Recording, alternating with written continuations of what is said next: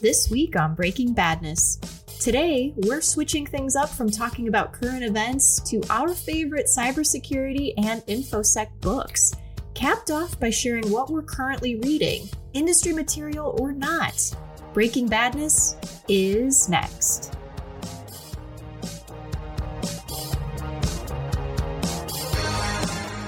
Welcome to Breaking Badness, special book club episode. It's our first book club episode recorded on November 14th, 2023. I'm your co host, Kali. Having fun isn't hard when you've got a library card, Fencl. And with me, co host Taylor, Dewey decimated by Thanksgiving dinner, Wilkes Pierce. Sean, Sundoku is my middle name, McNee. And last but not least, Tim, outside of a dog, Helming. Welcome, everybody. Hey, hey. Glad to be here. Yes. So for for everybody to know, sundoku is a Japanese phrase that means all of the books I have on my nightstand that I haven't read yet. is that true? They get all of that into four word. syllables? That's great. Yeah. No, three syllables. oh my That's gosh. that- very efficient.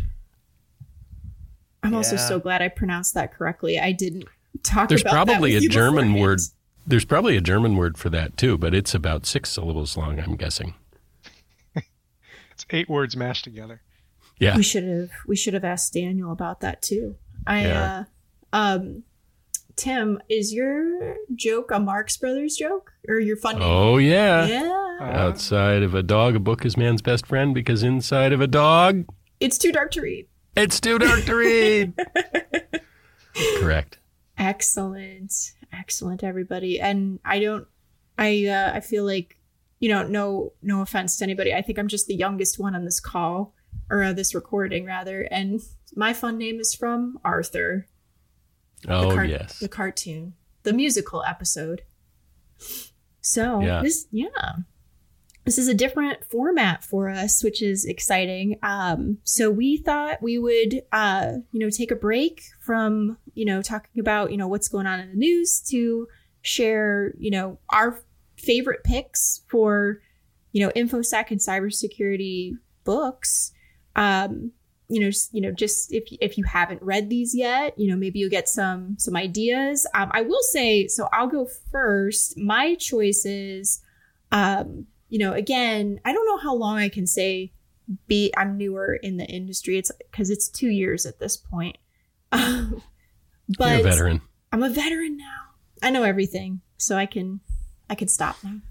You can but- pontificate. Yes. no, but I so to this point though, you know, my whole education has been, you know, talking with with all of you and you know other people in the industry and blogs and and news articles. I haven't really had a chance to, you know, read um any books, which I'm embarrassed to say until now. Um, but you know, so we had our friend Alan Liska on the podcast a few times. Um, most recently, um, he was talking about his cybersecurity comic book, which we'll get to in a minute. But the the actual you know book book um, I received from him as well, um, just because you know following him on Twitter slash X, um, you know he had said you know I have an extra copy of Visual Threat Intelligence if anybody wants it. Um, so you know I raised my hand and um, I have this free copy of Visual Threat Intelligence, um, an illustrated guide for threat researchers by Thomas. I really hope I'm not going to botch his last name. Is it? Would, would you folks know? Is it Ro- Rocia or Rachia? Rocha is probably would be that would be my first guess. Okay, cool. And AKA um, at Frogger underscore on social media. So we'll, we'll See, there's tag- the easy way. That's the cheat Yeah, code. Just I call him Frogger. I really should have just done it that way. Uh, um, are are you guys familiar with this book? I think it came out. It came out this year. I'm actually not. It sounds fascinating though. It's so yeah, I know like this is the bad part of this being um, you know, an audio podcast is that, you know, we can't show the book reading rainbow style. But, you know, like the title says, it's an illustrated guide for threat researchers. And honestly, I wish I had had this, you know, when I started at DomainTools. It's a really excellent you know, all encompassing guide of, you know, definitions of, you know, what different, you know, different and explanations of what different acronyms are.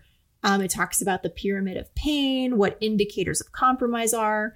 And, you know, of course, you know, it being illustrated, it's very beautiful inside with, you know, you know, interesting fonts and um, graphs and different depictions of, you know, charts and graphs and, you know, just all that fun stuff. So, you know, I like, I think this, this is a great resource for, you know, people newer in the industry to have. But I will say, you know, in the, in the preface, you know, the author did say like it's meant for, you know, anyone really. Like it's, it's meant for, you know the next generation of security professionals but it's also meant for um, you know people who have been in the industry as kind of like a guide um, to look back on if if you you know need a refresher on anything. So it's you know it's really meant for you know every everybody in the industry in general. So that's pretty cool.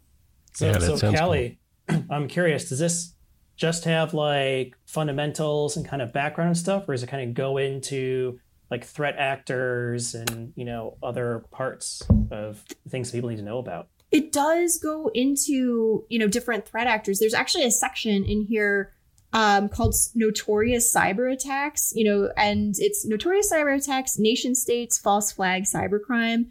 And it goes into um, I, I, I wonder if this is going to be updated. I'm sure i'm sure like after a few years, um, it probably will be, but it talks about, you know, the um, Shamoon, the digital inferno, um, the, uh, I, I actually haven't heard of this one yet. Not, not Petya. Actually, actually, we might have talked about this on our last podcast episode. And I might mention actually, it. Uh, I may or may not mention it myself today. Oh yeah. yeah. Uh, spoiler alert! It's probably coming later today. Mm, And then um, they talk about he talks about sunburst as well.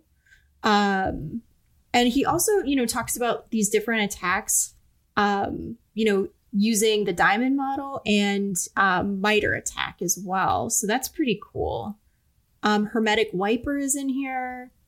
Um, so yeah, that's really cool. Like it's so it does kind of go into you know the the fundamentals you know what is threat intelligence? What is an indicator of compromise?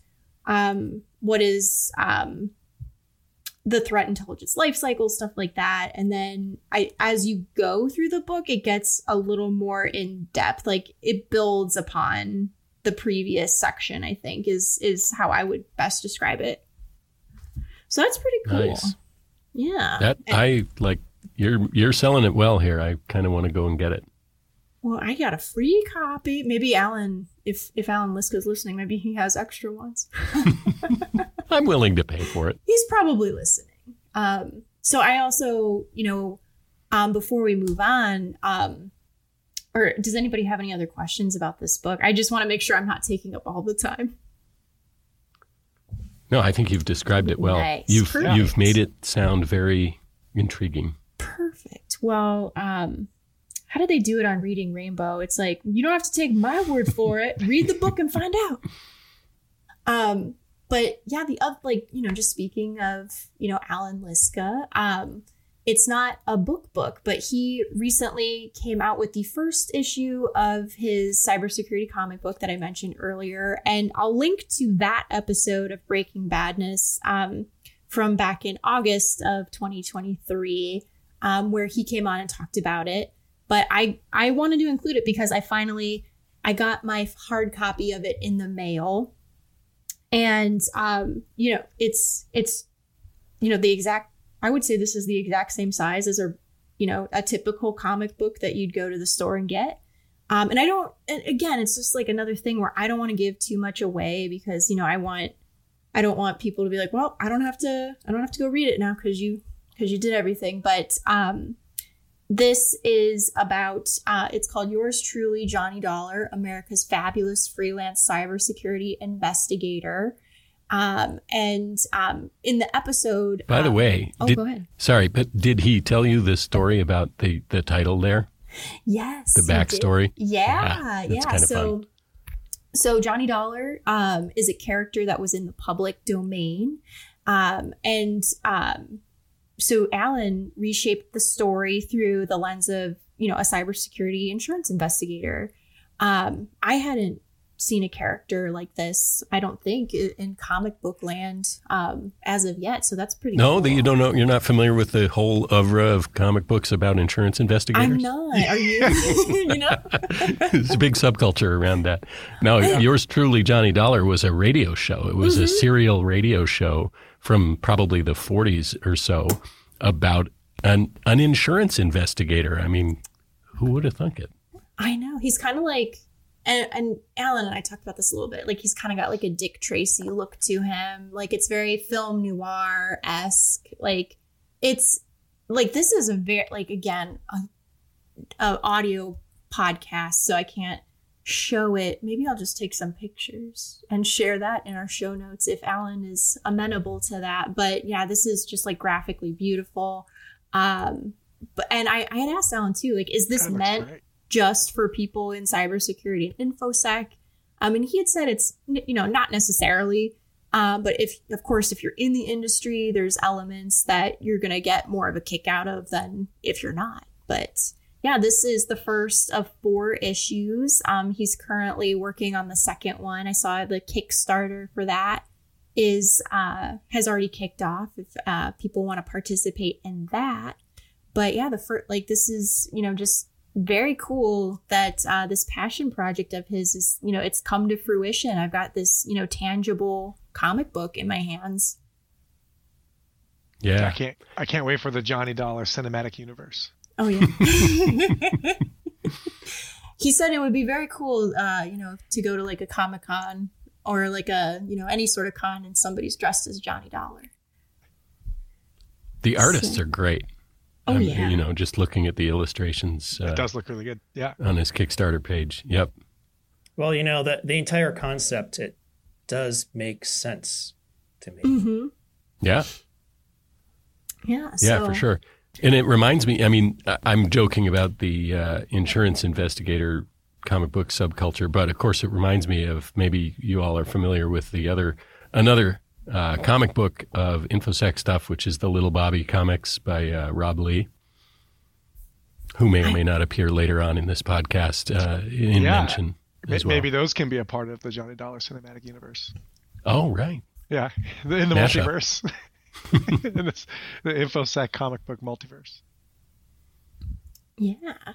So those those are my picks, and I realized like I picked very new choices that uh, that you all probably are not familiar with yet because they are so new. But I just wanted to bring them up and you know promote them because I think you know both are you know well worth the read for you know two different reasons. But yeah, I want to. And again, I want to make sure you all have your chance to talk about your favorite books. Why don't we? uh Tim, I'll kick it over to you. What what are you thinking is the top the top book that people in this industry should read? Well, it's hard to say what the top book is because, you know, I think we're going to, it's safe to say we're going to cover really good contenders for that as we go through this. Um, but I'm going to, I'm going to sort of cheat and I'm going to do three, but I'm going to lump two of them together. Um, and so the first one I'll mention is Red Team Blues by Cory Doctorow. And this is kind of a modern noir. It's a good segue from Johnny Dollar because it's kind of got that noir feel to it. And uh, so it's fiction. Um, and I'm going to do two fictions and one nonfiction. Uh, but basically, uh, our our hero uh, is uh, friends with a he's some kind of a, a tech, probably kind of a self deprecate self deprecating genius in technology. And he's got a friend who's also maybe less self deprecating and also a kind of a tech genius who has created a new uh, uh, cryptocurrency. Which is going to change the world, of course, and uh, uh, it's it's better than the existing ones in that it doesn't have the proof of work component. So it's much better for the environment than Bitcoin and Ethereum and whatnot. And uh, and somehow this guy who created it uh, got the signing keys to the trusted uh, computing enclaves from the major device manufacturers. It's not clear how exactly he pulled that off. Um, and our he he thought he had stored those incredibly safely, but guess what? They were stolen. Uh, and without those, he can't access his wallet with about a cool billion dollars worth of this new cryptocurrency in it. So our hero gets his usual fee of 25%, uh, which the friend grudgingly agrees to, and there begins the uh, the journey. Uh, so he sets out to recover these, at, of course, at great peril and adventure to himself. Um, I love the the fact that this is kind of smart noir. It is it's very technical, but it's not tech obsessed, uh, and that's true of the main character also. You know, like he he lives in the analog world as well and really cherishes what he has in the analog world, even though he's incredibly technically adept. And he's also as a as a protagonist, he's quite imperfect. And I'm reminded of the recent Philip Marlowe movie, which I think had Liam Neeson playing it was a great portrayal because you know this is the the hero is absolutely not a superhero. We're so flooded with superheroes these days. Um, these are very flawed, um, very human, very fallible kinds of characters who nevertheless do really cool things. And you know, if you know anything about Cory Doctorow, he he has really strong views, which I tend to to agree with a whole lot. Um, he writes about the the tech world that he wants to see. Um, not that this book is set in that utopia, but it kind of lays out a lot of the things that are are problematic about the tech world that we're in right now. Um, and so, by the way, if you want to know more about how he feels about that, uh, go find his talk from this past DEF CON, DEF CON 31. It was a great talk. Uh, I was there live. It was fun. Um, but you know, when he's talking about various kinds of technology, and this was published recently, so I mean, it's right up till stuff that you know people are using today. It's not dated at all. Um, but when he writes about technical things, it's not sort of that self-indulgent. I've read books where the authors talk about some technical thing, and you can kind of tell that they're like, "Look, look how much I know about this really technical rifle or this car or something like that." It's not awkward like that. He's really deft with how he describes these things, and it's it's good for the the newcomer as well as the uh, you know people that are very deeply immersed in tech. So that's uh, Red Team Blues by Cory Doctorow, and then the one that I'm pairing with it is called Daemon, uh, and this is older. This goes back to 2006 uh, by Daniel Suarez, and uh, this is also a uh, sort of a, a thriller not a who done it exactly. We know who done it, but it's how are we going to resolve the problem? So there's this. Uh, it, it's kind of about the hubris of the what I would say the, the well-intentioned me- megalomaniac. He wants to create a new and better world, and he writes this uh, incredibly complex daemon, uh, which is going to do that for him after his death. And so he dies. The daemon starts up. It causes all kinds of chaos. There's an automated Hummer that kills somebody. Crazy technology and uh, our hero is this detective who is uh, selected and then framed by the daemon for a uh, killing, and and he starts to piece together and understand the bigger uh, implications of what's going on, and he's got to exonerate himself as well as help fight against this thing. So. Um, you know, he's smart about the technology in a similar way to Cory Doctorow. He he I think what's true about both of these uh, authors is they they have a really good understanding of the technology and they are enthusiastic in some ways about it, but they don't worship it. It's um, and so it that gives it you know kind of a good sense of approachability in my mind. So that's a little bit older. Daemon by Daniel Suarez, 2006. Check it out. It's not infosec specific, but it's very adjacent. And even though you know those are that's a long time ago by technical uh, standards. It, it holds up. It still reads really fun. So I sort of pair those together. And then Sandworm by Andy Greenberg. And here's one of the ones that, you know, I think is going to get a lot of people's votes as a, a really foundational. There was a fight. Like, not in a fight, but like the three of you are like, who's covering? I want to cover. I'll go. I'll go quick on this one uh, to give. No, don't you know, go go long. I was going to say everybody can weigh in on it, but um, this, if you haven't read it, first of all, you know, there's a good chance that at least you've probably read some of Andy Greenberg's writing in Wired.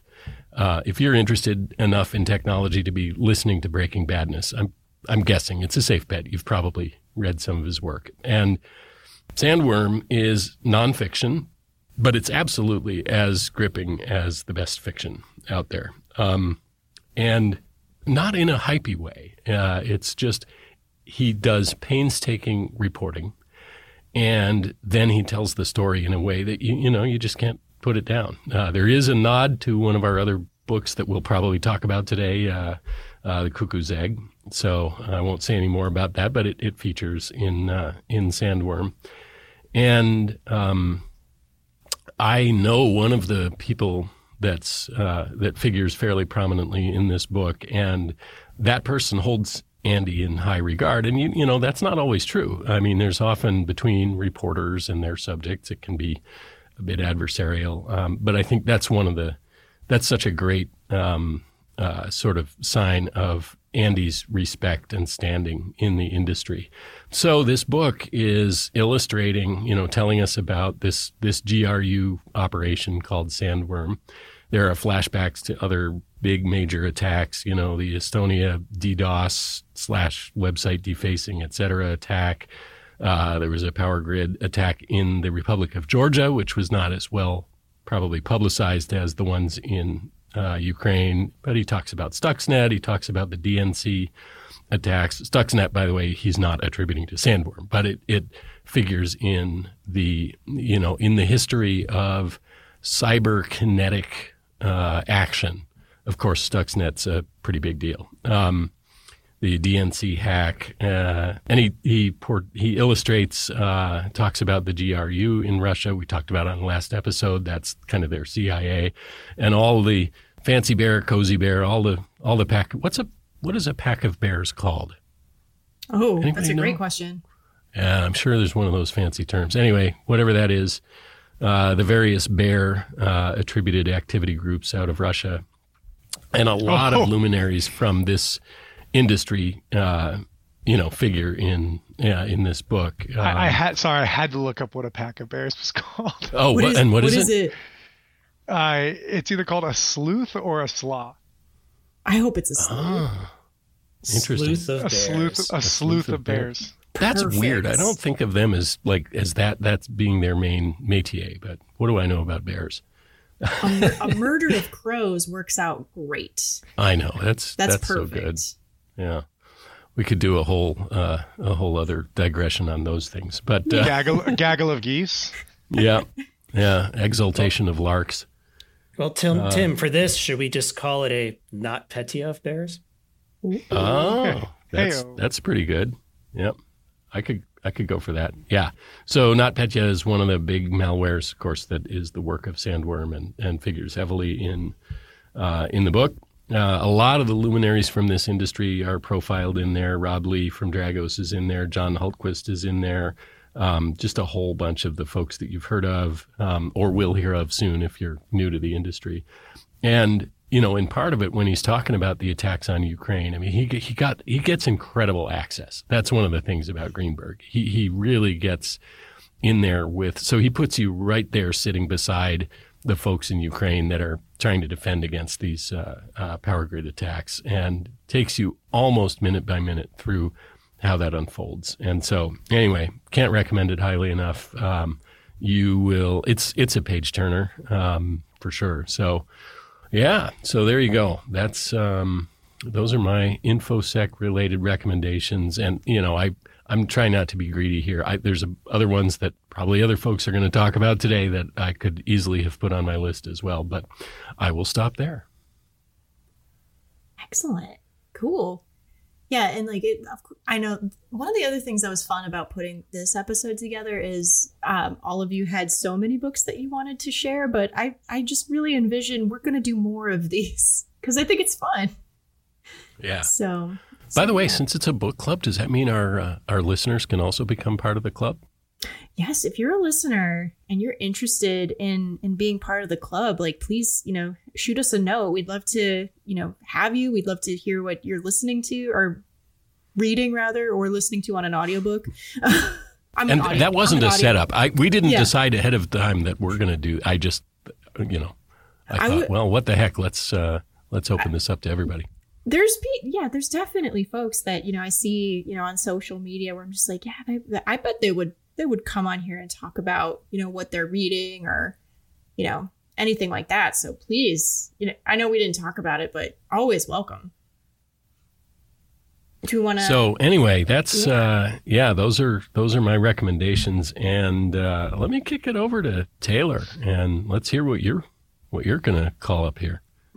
yeah, for sure. I you know I, I saw the I saw everyone's list. I thought there's nothing but good books on the on the list that uh, everyone put together here. For me, I really wanted to focus in on the Cuckoo's Egg, which is uh, maybe my my favorite one of these foundational books. I think Sandworm is also really, really, really good. So it's not. I don't know that one is really better than the other. For what whatever reason, I think the the Cuckoo's Egg, maybe because it's uh, it's such a retro book. It's a period piece, uh, if you will. So um, you know, for me, that one takes it takes the cake a little bit. Uh, but you know, Tay, it's like Cuckoo's Egg like created the genre.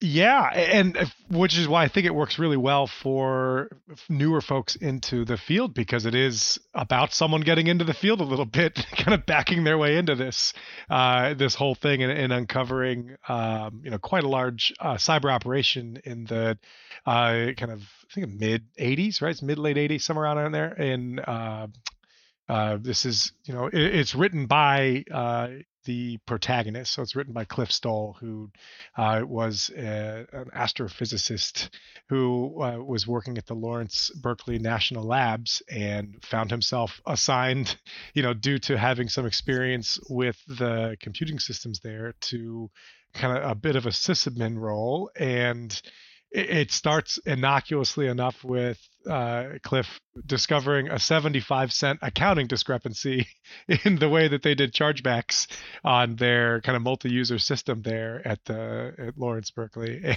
and uh, and then you know kind of goes down the rabbit hole of finding a, an international espionage ring. Um, you know, targeting not only their labs but plenty of other um, government and military institutions uh, across uh, across the world, really. Yeah, seventy five cents. That's a humble beginning. Like, yeah, even in first... 1986, that wasn't a ton. It was just three plays of Pac Man. yeah, and for for three Pac Man, like this book, it goes. Goes it's places. Ins- it's insane where it goes. It's awesome. Yeah. yeah, and you know because of it's a period piece, it also is a bit of a love letter to San Francisco and the Bay Area of that time, uh, and, and, Cliff's relationships at the time. So you know, it's a very, it's a page turner uh, because of the kind of retro computing aspect of it the you get the screenshots of the printouts right? Like of of the commands being written in the terminal and, and stuff coming back. And so that for it works really really well. Something about this book you won't find i couldn't find it on it's not available as a kindle pdf right? So it's only available in uh, i found it in paperback. I'm sure there must be hard copies around there I, somewhere I are you sure? Because I could almost swear that I read this on my Kindle. I'll, really? I'll double check, but maybe I they lost the rights to it. Maybe it comes and goes or something. Yeah. yeah, it's possible. When when I bought it a few years back, this you know, uh, it, was only available only in paperback, but um, yeah, but yeah, be, being back, being from back then in the '80s, it is. You're right. It's so like there's so much first principles type stuff in it that um, even if you're whether you're new or not to this, it it lays such a good foundation for understanding you know what developed. Things were so much simpler back then and yet a lot of the principles are the same. 100% the tactics techniques and procedures absolutely correlate to you know how we think about defending um, and how attackers kind of view the networks and, and the people around the networks that they're trying to get into but yeah, I think for me that is uh, that would that would be my kind of favorite uh, my favorite one of these infosec books. Obviously, big shout out to Sandworm is really really good. Uh, the you know the all the like the materials for the sets like the four five seven eight hours because having read through all of that that feels like a book when you get through it. um, but yeah, I think you know, uh, APT one, another one. Like I, I, didn't see this one on anyone else's list, and it's not really a book for book club, but uh, the APT one report, uh, I think, is also still a good kind of place to start if you're looking to get your bearings around these types of things. Yeah, yeah, by Mandiant, right? Yeah. Yep. When I first read that, like I had to like curl up on my couch and like just rock myself to sleep. This of course after I walked over to my router and unplugged it. yeah. Right. yeah. Um, you know, it, it maybe it's like, hey, it's kind of telling us a little bit of what we might have thought was going on, but it's like, oh wait, the the other side has a has a regimen to this. There's they've got their own Jira boards. That, You know, like it's like, um, oh, if they could just be stuck with scrums, like the rest of us. yeah, bog them down in administrivia. Right? That's how we're finally going to beat them. we could claw back. that would be actually that would make a great comedy sketch sort of premise within infosec that, that somebody sneaks in infiltrates one of those organizations and becomes a project manager that just calls way too many meetings and bogs everything down hopelessly. you know, in the espionage guidebook that is that the they put out in World War II, that was one of the like, hey, if you're, you know, being conscripted to build things for the enemy, you should just do a bad job of it and have lots of meetings. it's kind of like a physical DDoS, right? Yeah. Kinetic DDoS. Excellent. Hey? Yeah. Uh, and then you know for things that I'm currently reading, uh, I'm gonna do it at the end. Was, oh, we're gonna do that at the end. Okay, Save sorry. Cut this out then. Cut this out. but I will say, um, cut this uh, out. Now, I will it. mention because I just looked at it while while you were speaking a second ago. I'm looking right at the Cuckoo's Egg on my Kindle, so it ah. should be available unless, like you said, maybe the rights went away or something yeah. like that.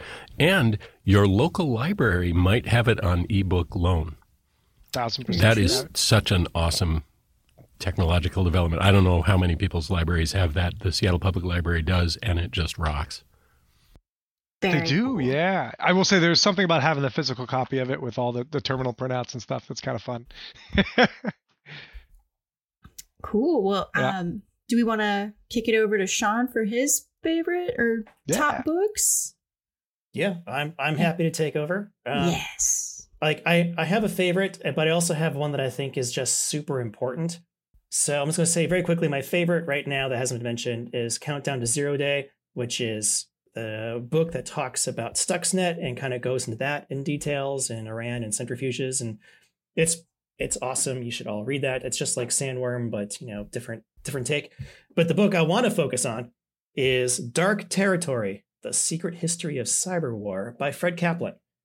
Uh, this came out uh, 2016, 2017, and it is a history, um, as the title suggests, of the United States and how it's viewed cybersecurity, cyber war, cyber capabilities. It goes all the way back to the beginning with Reagan and how they actually coined the term cyber, where it came from. Goes through concerns about what actually happened. Then the mystical, a cyber Pearl Harbor could happen, which is trying to energize everybody and actually went through then specific actions the US government took. So the eligible receiver, where they try to do some red team, blue teaming exercises. And then to things like Moonlight Maze, where we discovered that, oh, maybe the Russians are trying to get into our networks. All the way through to defining cyber war and the change in definition of cyber war. Does it mean to block your information access of your opponent? Does it mean to do kinetic damage? Does it mean to add cyber capabilities to existing war, like kind of the changes and definitions, and actually goes all the way up through and ends right about with Stuxnet. So hence why I brought up Countdown to Zero Day, because it kind of starts from there and moves up through, you know, the mid 20 teens, 2014, 2016. Um, it is a Dark Territory is a remarkable history that kind of catches you up to speed on 20, 25 years or more of kind of what's happened. And to me, it's like, you know, book number one, although Kali, after your illustrated guide recommendation, maybe this should be book number two or history book number one for where I would recommend people to start reading. So that's why it's it's got to be on my list. Maybe I should read that next after finishing this visual threat intelligence. That sounds like the next place for me to go. Where does that figure, Sean, in terms of the scale of uh, curling up in a fetal position on the couch after reading it? Well, it, it drops so many small things because it goes after so many different changes. So, like, you know, it talks about Solar Sunrise, Moonlight Maze, Buckshot Yankee, Um, the Aurora generator test, which, oh, if you guys don't know about that, that was crazy. The Aurora generator test was when um, some people in the Department of Energy, oh, I want to say, oh, no, I want to get this wrong, and somebody's gonna be like, yeah, it was at the, one of the national labs in Idaho, I think. Yeah, and they they set up a generator, and they had somebody from five miles away hack it, and had people watch the generator as it literally self destructed to be proof of, look, you could use cyber to do kinetic um, things, which is then precursor to Stuxnet and NotPetya and, and everything else we've been talking about. So that is also covered in uh, Sandworm, by the way. So yeah, it's uh, that's a pretty yeah. famous event. But uh, you know, Dark Territory is just full of all of these, you know, kind of super interesting, important events as it relates to uh, the United States, the United States military, and kind of its cyber capabilities. So it's like I need to know a little bit about X Y Z. Well, it's got a chapter on it. So yeah, that's my uh, first book choice. Cool. Excellent. Well, is there anything else anybody wants to share before we go into what we're currently reading, whether that's uh, cybersecurity or infosec or not? Or we do want, do we want to head into that territory? I'll take that silence as tacit compliance. well, okay, so we'll go back. We comply. Back, yeah, I'll go back around to to myself for what I'm currently reading slash recently finished. So, uh, I don't know what the crossover is between those in the cybersecurity infosec industry and American Girl. Uh, but I grew up as a big American Girl girl, so um, and that took a big uh, resurgence, you know, during the pandemic for you know nostalgia and everything. So uh, for light reading, I like to listen to those audiobooks. Very, there's very good stories for, especially like if you've got like a daughter, uh, a niece, or just you know a young girl in your life. You know, it's all about like how you know young kids can, young girls especially, can make a difference. Uh, you know, despite you know whatever time period it is. Um, so that's that's something that I like to do. Um, and then I am on the celebrity memoir train right now. Um, was on the wait list for the Britney Spears um, autobiography, and I was on the wait list. It said it was going to be 24 weeks, um, and the Libby app. So while I was waiting, I listened to Jessica Simpson's story, which was fascinating, and then um, and then I it, it was not 24 weeks, so I finished the Britney Spears memoir as well, which was um, very uh, interesting. You know, like these are two pop stars I grew up with. So it was just, you know, you think you grow up thinking one thing about, you know, their lives and you know, then you find out things are very different than you thought they were. So and things are a lot harder um, than you could ever really imagine. So if you hadn't if you haven't had a chance to read and or listen to the audiobooks, Jessica Simpson reads her book um, and then Michelle Williams does an excellent job reading Britney Spears' book. So those those are my two picks right now. And then I'm re- also listening to John Stamos' book from Full House. he doesn't dwell on Full House as much as I would have liked, but it's oh. yeah. have, have mercy. You know what? I bet he's saving that for another book. I would listen to that too or read it. I'm a big audiobook person. I like I like being able to listen uh, while I'm doing other stuff. So yeah, those are those are my picks. What about you, Tim? Okay, well, I'll do. Let's see. I'll do one that I recently finished and one that I'm still reading. So the one that I recently finished uh, was called Yellowface by R.F. Kuang, and uh, I probably pronounced that terribly, but uh, this was a really fun book. It's a satire. Uh, uh, it really skewers the publishing industry uh, in a way that I uh, found sort of horrifying and delightful at the same time. but essentially, the uh, protagonist is a, a, young author who has struggled to find success, uh, but is friends with a fabulously successful author. I think they were classmates in college. And the uh, fabulously successful author dies unexpectedly uh, right in front of our protagonist. Um, the protagonist didn't have anything to do with it, but uh, but then she notices a manuscript that her successful friend had just completed and nobody knows about it. So she decides to pass that off as her own work. And shall we say, complications ensue. and what's fun about it is that as at each turn where she has the opportunity to maybe kind of save face and dig herself out of the hole she's dug, she just doubles down and digs deeper. and it's so you're kind of you're really cringing a lot through the whole thing, but it is very entertaining and, uh, and like I said, enlightening about uh, the publishing industry, which maybe isn't quite as squeaky clean as we might believe it to be. No, I don't think any of us believe that to be the case. But anyway, so that's Yellowface, R.F. Kuang. And then the one I'm still in the middle of, uh, uh, you know, I you'd think from what I've talked about today that I do nothing practically but read whodunits, and that's not actually true. But this one uh, is called Night Train by Martin Amis, Amos, Ami. I don't know how you pronounce his last name, A M I S. Um, and this is a this is again a kind of a noir style whodunit um, that sends up a little. It's it's sort of satirical, but sort of serious, I think, and uh, um, it's formulaic only to the extent that that's helpful, I guess I would say. But um, but there's a lot in it that's kind of clever and unique, and uh, um, so. Uh, and it, unlike the other ones that I talked about, where actually everybody you knew who done it at the beginning, in this one you truly don't, and uh, so our protagonist goes through the process of of doing that. Um, but it's very atmospheric. It really the sense of place and uh, and the personalities are really well drawn in this book. So I'm finding it super fun. I don't know how it comes out. I'm in the middle of it, but uh, anyway, that's I think that's a fun one. Uh, Night Train by Martin, however you pronounce A M I S. What is it, Anus? I think so, probably. Nah. Now I'm th- now I'm double. Now I'm thinking a- Amos.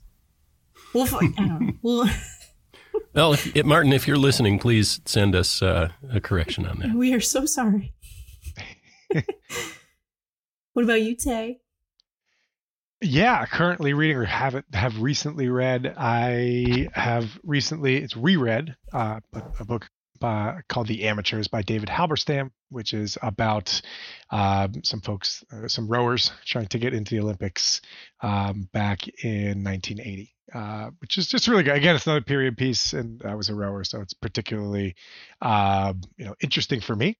um, and then more recently, I'm in uh, this book called First Casualty by Toby Harnden, which is uh, recounting the first folks with the CIA to go into Afghanistan post 9/11, uh, and kind of their experiences there, and then it seems like it's going to keep going on. Uh, as there's quite a bit to cover there.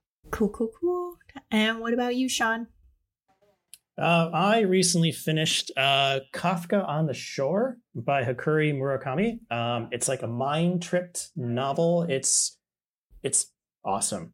Uh, it's got a main character. It's a 15 year old named Kafka, and uh, he runs away from home and is trying to figure out what to do because he's got a famous dad. And there's this whole interesting story.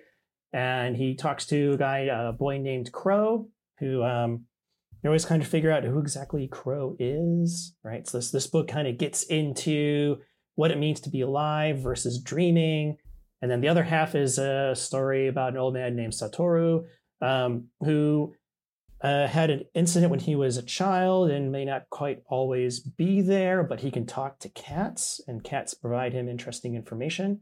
And so there are spirits that can move around. It kind of does this fantasy magic realism to kind of get metaphysical and ask, you know, what is the nature of the world? Um, there's also it's like a love story to libraries and classic music. Like it's it's awesome. It's slightly edgy, so it's I can't recommend it for everyone. There's you know some violence, some sex, stuff like that, but it's it's a great book. I can second your recommendation. I read that a few years ago and I loved it. You had me at people who can talk to cats. Yeah, it's uh, it's it's pretty cool.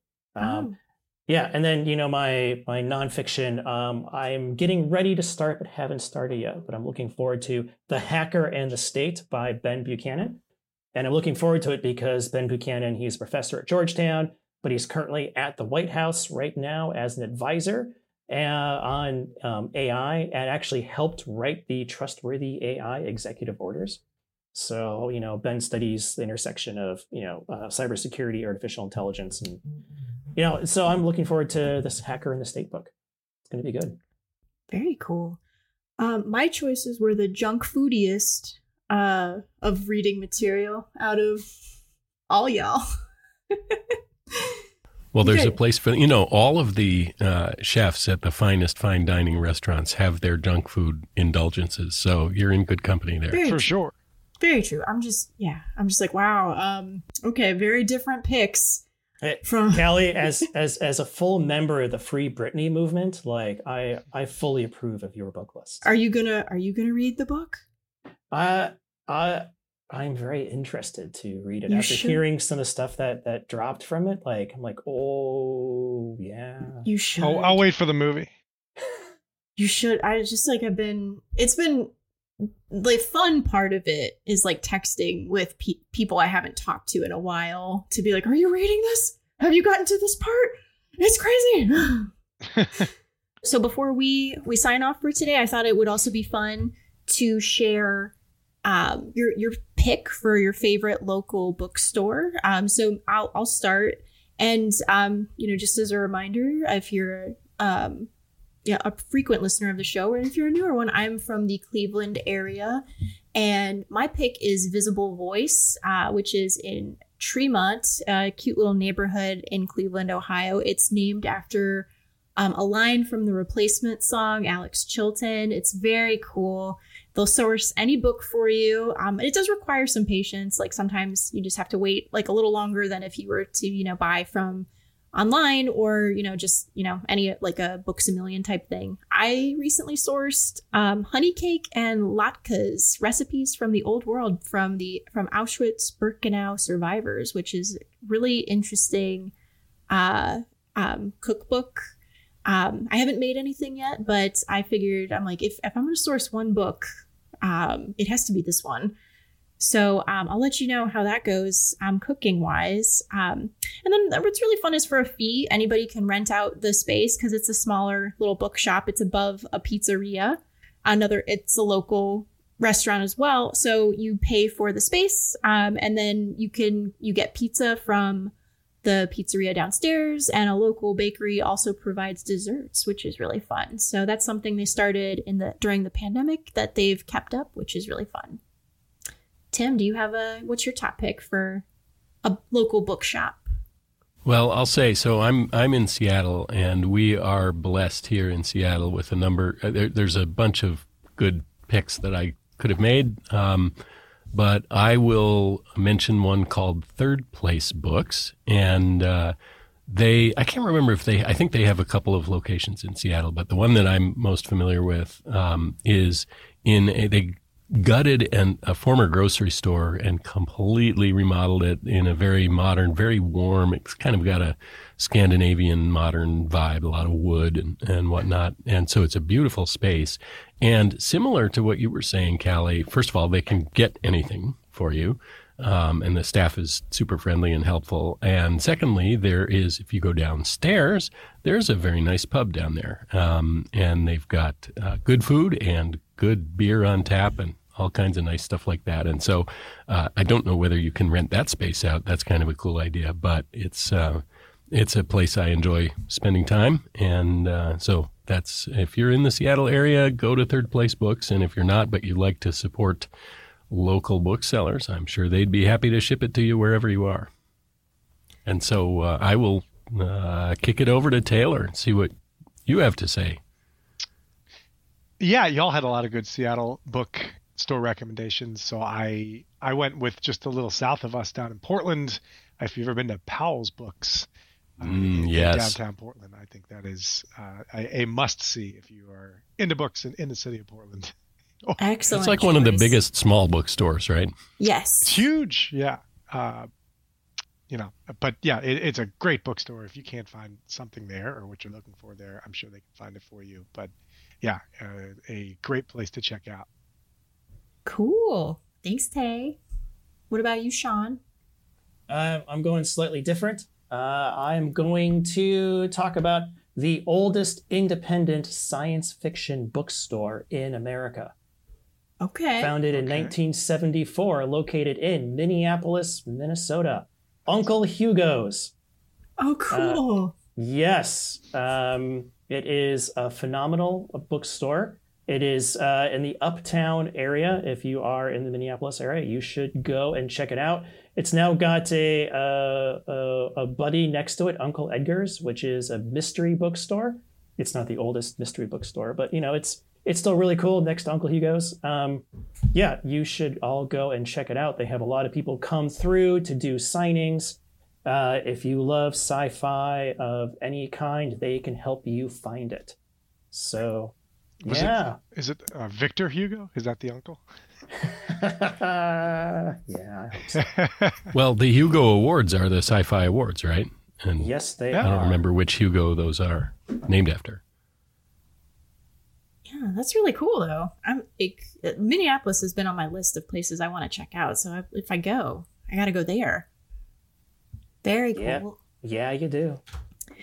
Well, thanks everybody for for joining me today. Uh, you know, it's great that we we got we've been talking about this for a little while. We got finally got to, you know, it came to fruition, and I think um, you know, there's a lot of books that we had on our list that we didn't get to. So I, I'm assuming we'll probably do this again. So um, so that'll be fun. Stay tuned for those. And again, um, to echo, you know, what we talked about a little bit during the episode, if you're listening, if um, you know, if you'd like to talk about books, you know, especially um, you know, infosec and cybersecurity books, we'd love to have you. I think I'm sure a lot of our previous guests would love to come back and talk about books too. So I'm gonna reach out to them.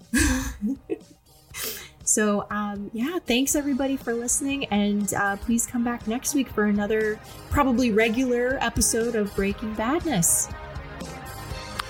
Thanks, everybody. Thank you. Thanks, y'all. Hey. That's about all we have for this week.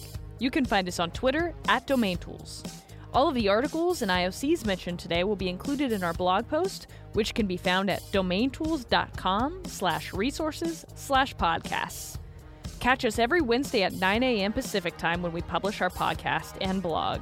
We'll see you next week on another episode of Breaking Badness. Until then, remember, don't drink and click.